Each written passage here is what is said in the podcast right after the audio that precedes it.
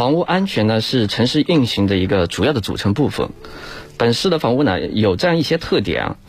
呃，首先就是量大面广，嗯，类型多样，建造年代不一，使用情况复杂。那么长期以来，在这个房屋使用安全的管理上啊，重治危轻预防这样一个现象是始终存在的。嗯，那么存在所有权人主体意识、主体这个责任意识淡薄，特别是甚至在一些部分业主啊擅自改变房屋的用途，破坏一个承重结构，嗯，超标增加一个荷载，那么违法搭建等这些现象呢时有发生，房屋使用安全风险客观存在。那这是这这这是一些存在的一个问题。嗯，因此呢，针对这些现实中存在的一些问题啊，确实有必要出台一个专项的一个政府规章，来建立健全一个长效的一个管理机制，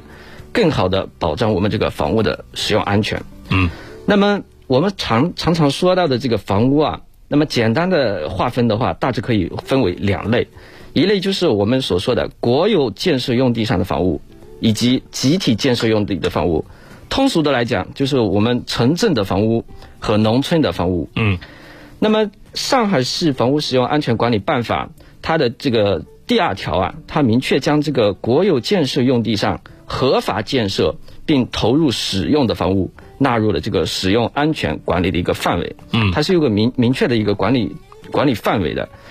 那但是呢，对于这个集体建设用地的上的房屋，也就是说，比如说我们所说的一个农村的一些宅基地啊，啊，这类的房屋，嗯，那么考虑到在建设的一个程序，它一个建设的标准，还有涉及到的一些物业管理等诸多方面呢，与我们国有建设用地上的这个房屋存在很大的一个差差异啊，嗯，因此呢，这个办法它在办法中明确了这个，比如说像这个农村。建设用地上的房屋啊，它的使用安全还有它的一个监督管理，由政府另行规定。